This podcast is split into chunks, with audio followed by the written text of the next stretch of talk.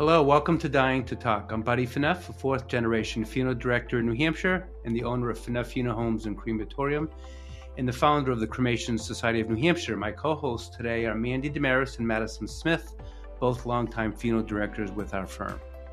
Hello, I'm Mandy. Thanks for joining us on Dying to Talk. Hi, I'm Madison. We're excited to discuss some frequently asked questions about the funeral industry.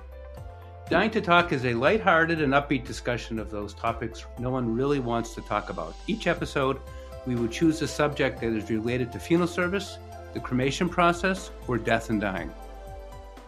This episode, our topic is pagan funeral rites. I don't have a huge understanding of this topic. We've only had a few pagan funeral services at our funeral home.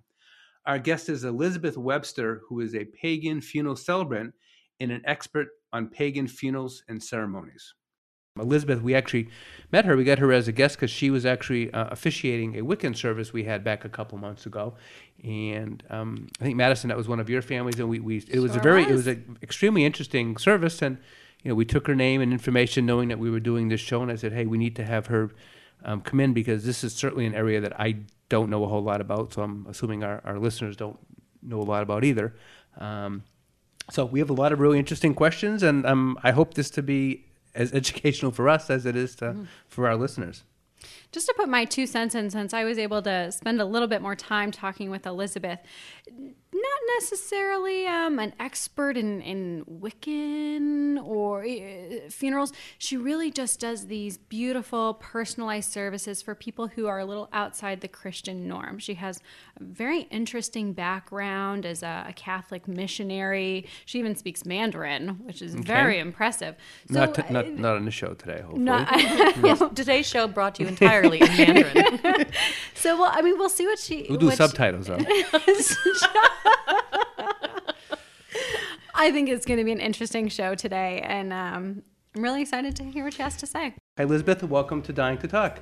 Thank you for having me. Most of the subjects that we've, we've had um, guests on, we've known a little bit about or a lot of it about.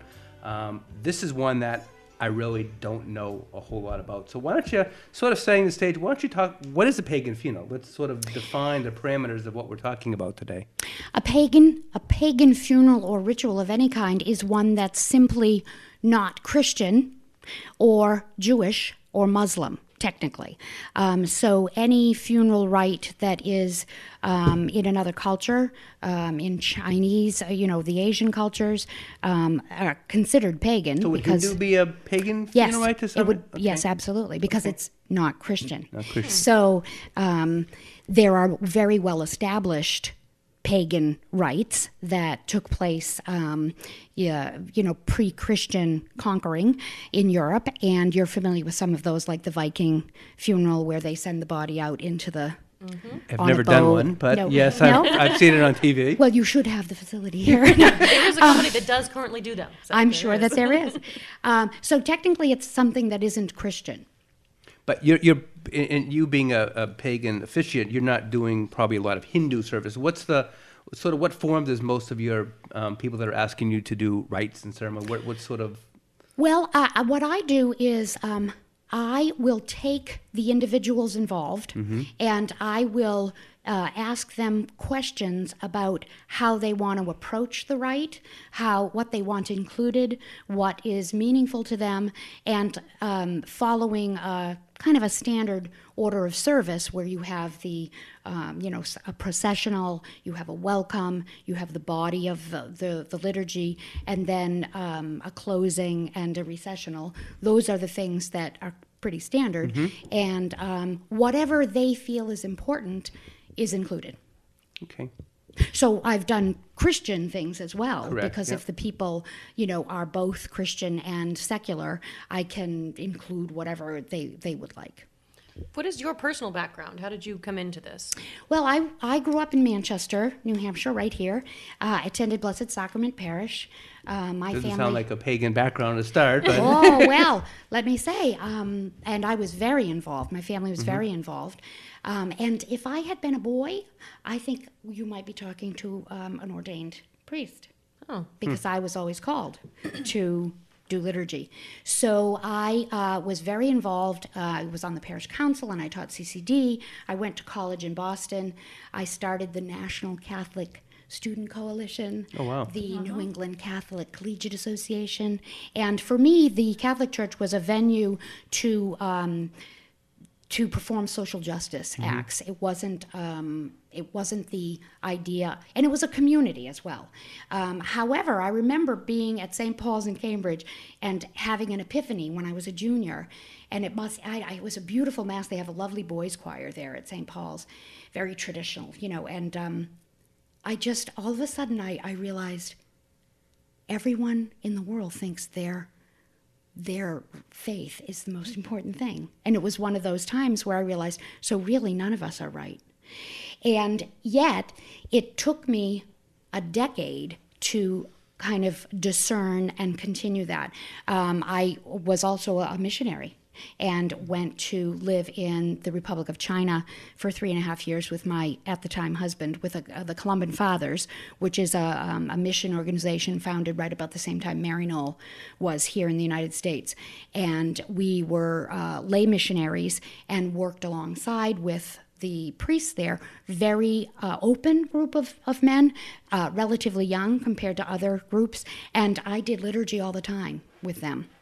So they allowed me to say mass and um, be very creative. And uh, when I was there, it must have, you know, that must have had something to do with the fact that I realized I, I could step outside and that I didn't really need that anymore. And so um, when I returned to the United States, I stumbled across the Unitarian Church, which is um, accepting of all faiths, and found other women, especially, that had been excluded from their traditional uh, cradle cradle faiths. Um, and we were drawn to kind of gather and use our gifts around spiritual and worship uh, without someone telling us what to do. Hmm. So we kind of made up our own rules using the, the basic ideas that are consistent in every in any culture if you go back far enough so if you look at paganism i mean uh, if you look at um, christianity you have you know catholics and protestants and within protestant you have you know lutheran and methodist mm-hmm. is there that sort of listing as well as when someone says pagan feeling you think oh it's a you know a wiccan service or something i mean is there sort of a there are some traditions okay. within paganism that, Such as? Um, well, there there's something called Wicca. Mm-hmm. I'm not really familiar with the rules. Um, within Wicca, I think you can practice Gardnerian or um, there are there are other traditions mm-hmm. anyway, and um, some of them have been revived recently, and um, but but I many pagans don't connect with that. Um, they kind of are eclectic and they do what makes sense for them. The ones that I'm aware of, anyway. Um, and so a lot of us are older. You know, it's not the gothic teenagers with the black lipstick and stuff like that. Although that's attractive to them because it's a little way to rebel. Mm-hmm. But I think most of the people that I know are involved because it's a very serious thing for them and it's part of their core. And they didn't have the option in their traditional faiths to um, follow their vocation. So it's very it's very customizable. It seems it seems oh, like here. absolutely, right. and it's it's nice to be able to um, personalize mm-hmm. everything. Mm-hmm. So we've we've kind of talked in the realm of, of, funerals and, and how you're able to customize those services. Are you able to perform other services like baptisms sure. and marriages, things mm-hmm. like that? I've done I've done uh, commitment ceremonies for gay and lesbian couples. I've done traditional marriages um, and uh, a baptism that was actually Christian. That um, the, the parents weren't practicing Catholics, so they wouldn't have been allowed to baptize their baby in the church, but it was very important for them to have their baby baptized. And technically, a layperson can perform a baptism in the Catholic Church. They what what they kind of left out was in an emergency, yeah. and so oh, but but I guess it's what your definition of an emergency is, right? So. And for them, that was important. Mm-hmm. So I did a very traditional um, baptism, and it was beautiful. Um, so you're you're a layperson and you're not ordained or, or anything like that? Uh, not, not technically. I mean, I did go through the rigmarole of going onto the uh, the internet and getting uh, an official ministerial uh, certificate, only because when I did a wedding in Connecticut, there was some confusion about who could perform those. Mm-hmm. And uh, when I phoned and spoke to the clerk in the town that I was doing the wedding in, she assured me that a minister, as long as they were practicing their faith mm-hmm. and ministering, mm-hmm. could do a wedding. And I minister all the time. So, am I ordained? By it's it's some humanist thing Right. Mm-hmm. you know who who who's allowed to do it everyone has the power to do those things so technically yes but i i i am very um i'm very much a minister and i happen to be good at putting together rituals. So Is there any type of traditional or structured education involved in getting to where you are? not for me um, except that i have two decades of experience doing it. And um, you know uh, weekly bi-weekly monthly. And um, it's to the point where i could just show up right now and go and i could do a really nice service like talking to someone for 15 minutes. Um, so it's if i had chosen a particular tradition there would be mm-hmm. So um, Elizabeth, since you're you're basically sort of a, a freelance officiant, freelancer that's exactly what i am so h- h- what's your marketing plan? I mean, how do you?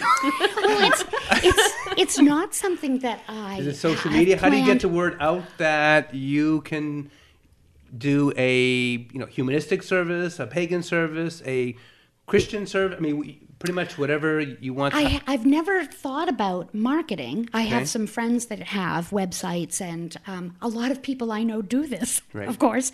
So uh, we often get together. When I, my mother passed away two years ago, and uh, a, a woman that is very close to me did her service, and it was outstanding. I mean, I participated preparing for it, but she's the she was the celebrant. We have very different styles, um, but um, we all do it. You know, so I uh, oftentimes um, the people that I don't uh, gather with for spiritual uh, worship will know that I do it and they'll contact me and I'll do it that way. But I have never really marketed, uh, so It's really word of mouth. it's word of mouth. Yeah. Word of mouth. Mhm. Yeah. And 'Cause I know you've done me. Mm-hmm. you've done services here for us, and we didn't, you know, really even know it was the family that had brought you in that had I think they had experienced you doing a service for another family member, and so Right. Right. just the few minutes we've been talking, Elizabeth, I, you're a wealth of, of knowledge. And when I hear pagan, I didn't I didn't know the the definition of it. So it, it- sometimes dark um, dark things come to mind. What are some of the misconceptions you want to lay to rest about paganism? Well, people there there are there are groups of pagans that actually try to lay those myths to rest, and if you go, you know, they see that as their role. I haven't really. Um, I guess I'm just older and I don't care as much anymore.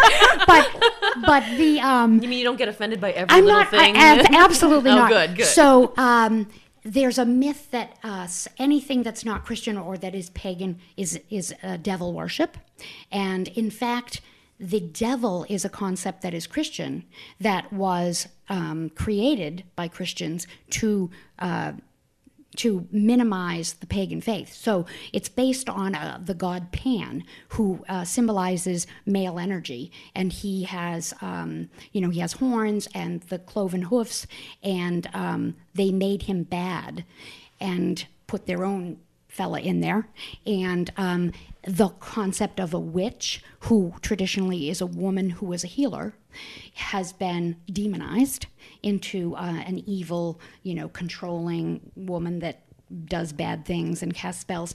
And people will say, you know, um, can you do a spell? Do you do spells? like kids will say that. can you? Well, I, I answer by saying, do you pray? Right. Because it's the exact same thing. Um, a, a, a spell or a prayer is a desire, and you would think about something. And um, what's very different about paganism is that you always add at the end of a prayer for the good of all, so that you're not doing it for your own benefit. There's there's an emphasis in neo-paganism on um, making sure that what happens is happening for everybody um, and not just you. Very humanistic. Very like, Right. And I'm really not sure what humanistic is. um, like I said, I think it's more uh, it's it's the the absence of deities and um, But really not necessarily the absence of a higher power, though. Correct. right. And that's the same thing. I think as that's one of the misconceptions. I think that's one of the misconceptions with me is that paganism is, is that because I know I've, I've, I've, I've witnessed, you know, some of your ceremony, and it's not like you're not talking about, you know, the soul and, and the Oh, next, you the know, spirit afterlife and, and- Mm-hmm. spirit. I mean, that's, I think that's one of the misconceptions. People think it's well, devoid and of it's, all of all it's, it's very okay. The best way to describe neo pagans are to think about it, Native American tribes. They find um, a sacred divine in nature. They um, they know that the earth is sacred. They respect living things. When they hunted, they gave an offering to the animal that sacrificed itself. There's a mutual respect for their environment and they focus on the the year the seasons. So in the wintertime when everything gets dark and it looks like there's death um, really that's a necessary step for the life to come in the spring. And they keep in touch with that. They're very close to that. So the the pagan calendar which the um, christians took over the simple um, concept of christmas and the birth of the sun coming back, the birth of, you know, God's son, is really the birth of the sun, S U N, because it's held on the winter solstice, which is when the sun started to get to grow uh, stronger. And so you'll look back, and every culture celebrates the solstices because it was essential for the sun to come back, for them to survive. So those kind of um, earth based concepts that are very often associated with Native American tribes is very similar to what a lot of neo pagans uh, practice. Now, is there certain ceremonial dress? I know we know we have a Catholic service. The priest dressed up, you know, in the appropriate um, you know outfits for the Catholic funeral rite. Same thing with Protestant. We have the benefit of, of actually serving the the Bhutanese community, so we have a lot of Hindu priests that are coming in. And there, um, same thing. We have imams that are coming in to do a um, um, services for. So when you're doing a pig, is, is there are there certain outfits, and that's not the right word, but certain things you Like- would like a wear? traditional or- garb. y- I that- like I like to wear th- something glittery and sparkly. glittery and sparkly. No, okay. it, it depends on the whole flavor of it. Um, as a matter of fact, one of the women that I s- uh, gather with lost a, a very close uncle, and um, I'm not sure what what they it was. It was in Connecticut, but they asked everyone to wear beach clothes Okay. to the service because that's exactly what he would have loved. So the celebrant there would dress accordingly, and if it was um, a larger, very solemn uh, occasion, it would be one thing. The one that I did here just recently was a little bit lighter. It wasn't. Um, it, you know, it was somewhat traditional. I, I read some things from when I was Catholic that had, that meant a lot to me because I knew that the audience was both secular and well, actually, most people I'm sure were Christian. So I wanted to make sure they were comfortable. And then the the service that we did, where we uh, used a cord to represent the departed and all the different aspects of his life, was completely secular. You know, it wasn't Christian or pagan or anything. It was him about him. And people left with something to remember the service by. His um, wife had chosen um, a hand and an eye, and so we use that in that service. So um, I'm still s- slightly confused because one of the things I want to clear up, at least in my mind, is that we have. Um, um, you know, we have families that call us and say we want something that's not traditional. We don't want to go to church. No, we don't want a minister. We don't want a priest to come in. Um, so we have um, several um, on staff, several funeral celebrants that will come in and meet with the family. Um, so even though that necessary a religious service, there's some spiritual base. Absolutely. So how is what you're doing similar? Diff- I mean, in terms Well, of pay, is there always like a, is there? I guess to some extent, when we have the celebrant, there is there is some sort of Christianic base that they sort of use to form their ceremony around. Mm-hmm. So in your case, even though you're customizing it, it's sort of a, a pagan base that you sort of used, or not necessarily? It would be whatever the people Okay. wanted, and I would consider myself one of those people, actually, a celebrant, Right. um, because you're really celebrating the person's life. And in every culture, there's a need to recognize the passing of an individual, to remember them and honor them. And for some people, a traditional rite is very important for them to follow, and it brings comfort to those that are left. Because a lot of it is, is definitional. If I asked, you know, one of our celebrants, could you do a pagan service? They would say, I don't think I know what that is. I don't think I could. But if I asked them to do a, a non-religious secular. Secular service, they would say, "Oh yeah, no problem at all." Exactly. And it depends on, again, who, in that service that I did with um, that gentleman, her, uh, his.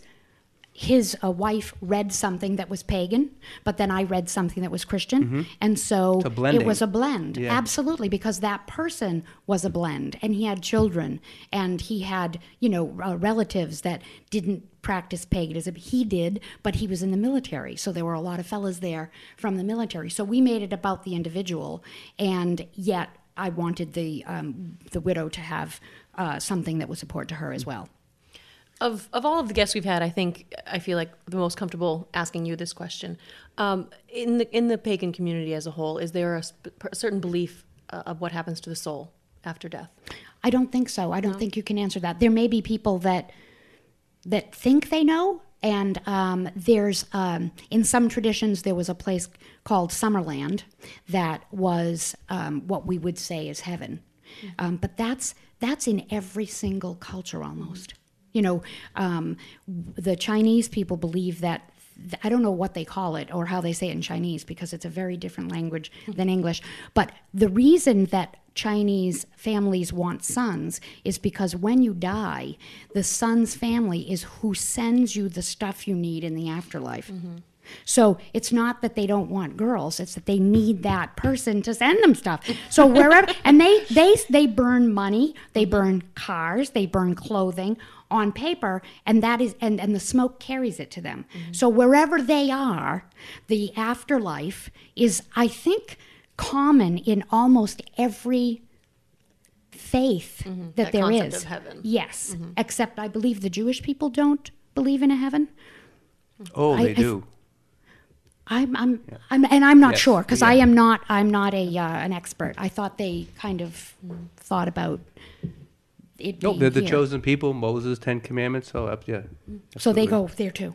They go there too. Yep. There you go. Well, and I'll be honest with you, no one really knows. It's true. So I wouldn't presume to say one way or the other. And again, I'm old, so I kind of don't care. That's really fascinating, Elizabeth. Thank you for joining us on another informative episode of Dying to Talk. I definitely learned a lot. If our listeners have any questions about funerals or cremations, either in New Hampshire or Vermont, I'm happy to answer them. Just email me at buddy at phaneuf.net. That's buddy at p h a n e u f dot net, or call me on my direct line at 603 625 5778. Our contact information is in the show notes of this episode, too.